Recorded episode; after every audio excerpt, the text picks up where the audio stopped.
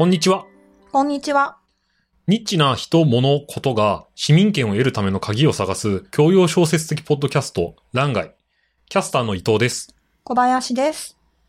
この番組は、ウィキペディアの情報と我々の実体験をもとに、ニッチが市民権を得る鍵は何かという問いの答えを探すためのサブ問い。何が新しかったのか、違ったのか、魅力だったのか、どうやって広まっていったのか、今と昔で何が変わったのかについてディスカッションし、最後にニッチが市民権を得る鍵は何かについて考えていきます。定額動画配信サービスの第4回。今回はまとめ会。ニッチが広まるための鍵は何だったのかというお話をしたいと思います。しかし、最初、ネットフリックスが、あの、レンタル DVD サービスを始めたところから見てきたと思うんですけれども、はい。これに関して言うともう、途中で、まあ、プロダクトも、事業も、ビジネスモデルも全部変わってるんで、ね、認知からメジャーになった瞬間の変化が大きすぎて、どうまとめたらいいのやらみたいなのありますよね。そうですね。うん。でもなんか一つはあるのかなと思うのは、うんすごいユーザー目線ですよね。まあそうですね。返すのがめんどくさいとか、なんかその辺に始まり、その多分コンテンツ、まあネットフリックスが特にって感じですけど、うんうん。選び方のところとかでもそのレコメンドの出し方とかってこだわってたりとか、うんうんうんうんそういうそのユーザーがとにかく動画というものを楽しむということに対して何をするのかみたいなのを突き詰めたっていう、うんうんうんなんか意外と課題の部分に関してはブレなかったのかなっていう印象が、まあネットフリックスに関してはありますね。なんかこう動画を選んでどれを見るか決めてで視聴するっていうそういう視聴者の行動の流れの中でこう一部分から徐々にオンライン化していってで今はもう最初から最後まで終始一貫してオンラインでできるようになったっていうところにいると思うんですけれども、うん、確かに。今伊藤さんが言ったような、一個一個こう課題を解決していく手法として、まあオンライン化っていうのを使って、でまあオンラインってよりそのユーザーリーチがしやすい方法にもなってくるじゃないですか。そうですね。まあその物理的な制約とか、地域とうかん時間みたいなものを超えて対象者を増やしていくことができるので、はい。なんかそうやってこう徐々にスケールしていったっていう風な見方もできるのかなという風に思いますね。うん。で、一つそういう風に立ってきたサービスが出ると、こう、まあ真似じゃないですけど、それを参考に周辺部位が育ってくるというか、いろんな会社が似たようなことをやるっていうのも。そうです。だからやっぱりこの定額動画配信かっていうものに対して、本当にニッチな時代っていうのを切り開いてきたのはネットフリックスで、うん。スケールしてからのところに関しては、他の大手競合が、まあもうスケールした状態をなんかこう、所与として入ってくるというか、うん。まあそういう。いう風な感じなのかもしれないですよね。そうですね。んっていう話を聞きながらふと思いましたけど、でもケーブルテレビとかって実はなんかずっと定額でオリジナルコンテンツを流すモデルでは本来あったはずですよね。アメリカに、なんかさ、アメリカのさ、テレビチャンネルってさ、はい。一個一個その、有料で定額払いながら、まあ見るものじゃないですか。はい。そういう意味では、そのモデル自体は、なんかアメリカの方にとっては馴染んだものだったのかもね。うん。なんか、今話してて、あ、そういえば、でもそのビジネスモデルだけ切り出すと形はあったなと思ったんですよ、そうです。ね。なんで彼らじゃダメで、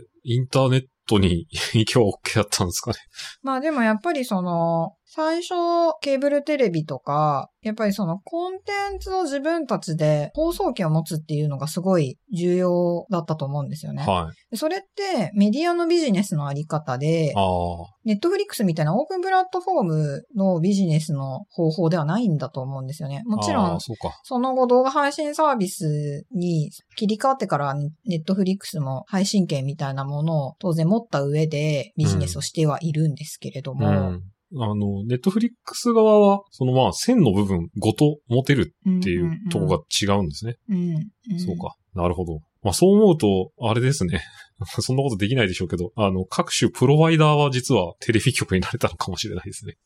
プロバイダーって例えばあ誰のインターネットを持ってる人たち、い日本だと、まあ、フレッツ光とかになるんですか？あー、でもさ、日本の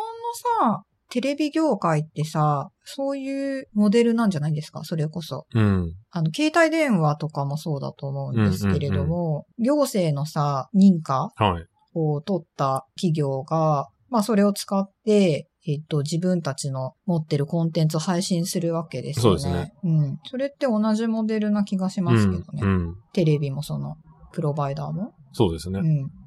まあ、プロバイダーはね、コンテンツは配信しないけどね。でも一時期、あの、携帯電話のキャリアとかは、オリジナルでプロダクト作って、まあ、ハードに載せたりとかもしてましたから。うんうんうん。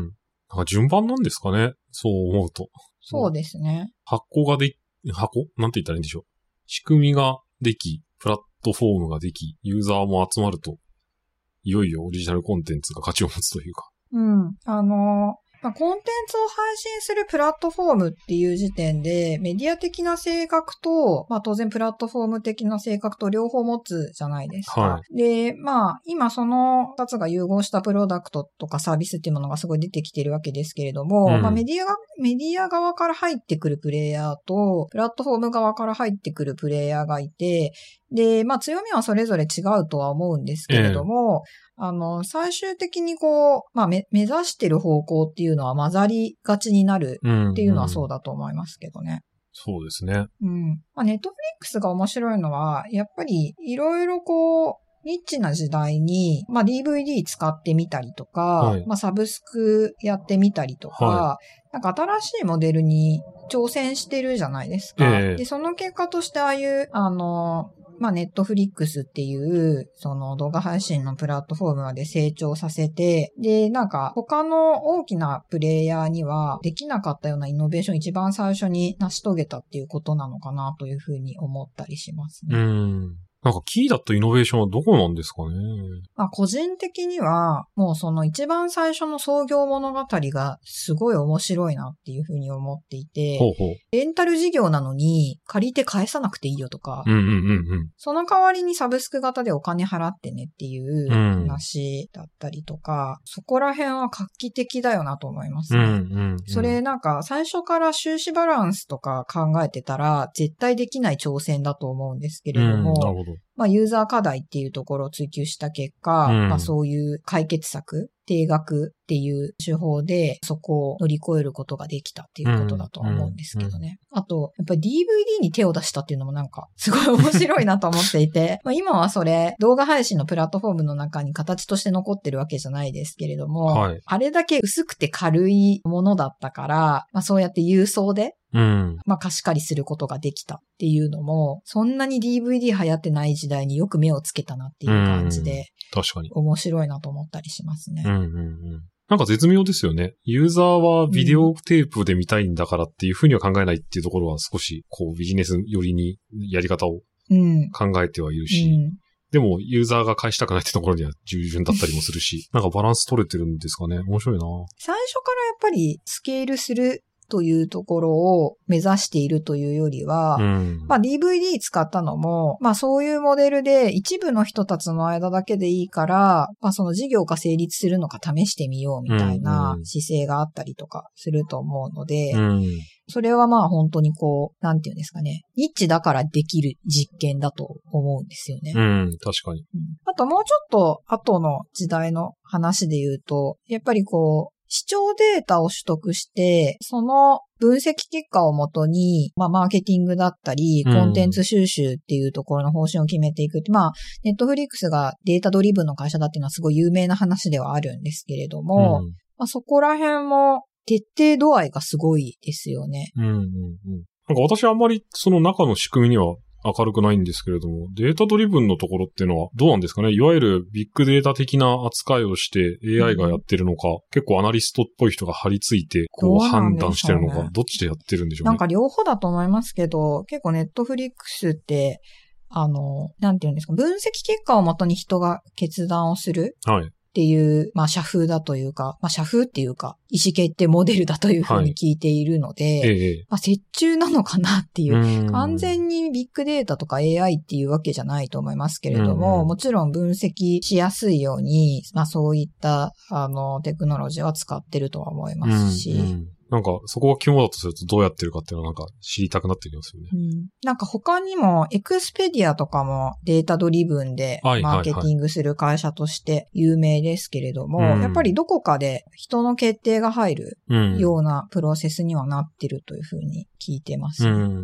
なるほど。うんあと、今回全く触れてないですけど、ネットフリックスって企業文化も非常に特殊だということで有名ですよね。最近だと、創業者の。リード・ヘイスティングスさんと、えっと、ローカライゼーションみたいなところに関して知見を持っている、うんうん。メイヤーさんっていう人がいるんですけれども、はいまあ、彼女と二人で共著を出してますよね。ネットフリックスの。企業文化について。あれもすごい売れてますよね。うん。うん。シャゼ、シャゼって言えばいいのかな？が、すごいユニークだとか、うんうんうんうんあと、そのまあ、休みの取り方も含めて、うん。社内の仕組みが徹底してるとか、なんかその辺がよく言われるイメージがうんうんうんありますね。なんか一度倒産しそうになった時に、あの人員数をすごく減らして、はいそれでも組織体制を維持するために企業文化っていうのを大幅に作り直したらしいんですよね。うん。うん。で、それで今のような、あの、自由度は高いんだけれども、非常に成果に厳しいという、あの、社風になったうん。というふうな話は聞いたことがありますよね。なんか確かどういう人を残すべきかっていうのを考えるにあたっての基準作りからなんか始まっったみたいな話でしたっけね。うんうんうんうんうんうん。まあちょっと数字でこう成果をシビアに見るというのはなかなか胃が痛くなるお話ですけれども。しかし、ネットフリックスってやっぱりこう、なんて言うんですかね、シリコンバレーの成功物語みたいにして語られることが多いですけれども、やっぱりいろんな革新的な挑戦をしてたりとか、魅力の多い会社ですよね。うんまあその分失敗とかもあるんでしょうけど。そうですね。でもなんか、ユーザーからすると、それこそその DVD レンタルを分離したっていう話はまあ、今回調べて知った話ですけど、うん。なんかそれ以外のところで極端にネットフリックスが失敗してるようななんか活動してるイメージはあまりないですけどね。うーん。これやめてくれみたいなのって、そんなに感じたことがないというか。うんうんうんうんうんそういえばなんか調べてて面白かったんですけど、2020年の年末にひっそりと経団連にネットフリックスが入っていて、びっくりしたんですよ。うん。面白い。あ、さすが、やっぱロビングに手を出すあたり、向こうの会社だな、みたいな。なんかこう、ローカルに馴染んでますよね。そう、いや、すごいですよね。特に、その多分テレビとかともバッティングしていくでしょうから、なんかやっぱ経済側の人間として政治側に少し意見できないと困っちゃうのはそうなんでしょうから、ああ、そういう感じなんだ。立場とかね、その辺を維持するにあたってっていうことなのかなとか思いながら、こうんうんう、ニュースになってなかった気がするうんなと思って、いつの間にって思ってたんですけど。もう、なんか動画配信系のサービスって本当に増えましたよね。増えましたね。これまでちょっと話した中だと、アニメ系でクランチロールとか、はいアニメーションとか、ああいうものもありますし、まあ、あれは、あの、海外系のサービスで、えっと、まあ、今は日系の企業が買収したりして、そうですね。ちょっと日本食も出てきてるとは思うんですけれども、昔から日本国内で展開してたサービスといえば、ドコモさんの D アニメストア D アニメストアとか、そういうのもありますし、そうですね。あと、ギャオとか、はいはいはい。うんうん、実は国内にも動画配信系のサービスっていっぱいあるんですよね。そうですねうんあと、どこから触るのかはあんまり知らないんですけど、プレステの中にでよく見るやつだと、アニマックスのチャンネルと、あと、レッドブル TV っていうのがあったりとか、そんなのもあるんですね。うん結構いろいろ確かに。うんありますよね。うんうんうんうん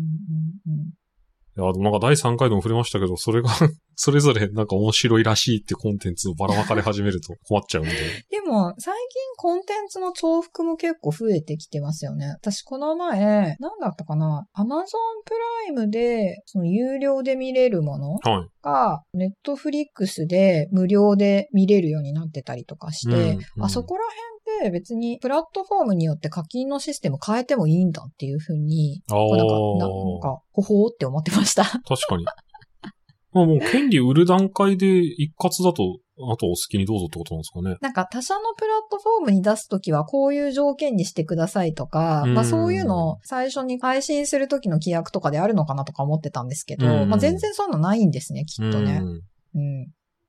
なんか業界の、その、なんかき決まり事というか、うん。標準フォーム的な契約書がありそうですね。うん。うん。欄外のホームページではトークテーマごとのコンテンツページを用意しています。チャプター別にスキップをしながら話を聞いたり、画像やリンクなどのトーク内容を補助する情報もあるのでぜひご利用ください。URL は概要欄をご確認ください。ツイッターでは皆さんの答えも募集しています。アットマーク、ランガイアンダーバーポッドキャストまで、ハッシュタグ、シャープランガイをつけてぜひ投稿してください。またね。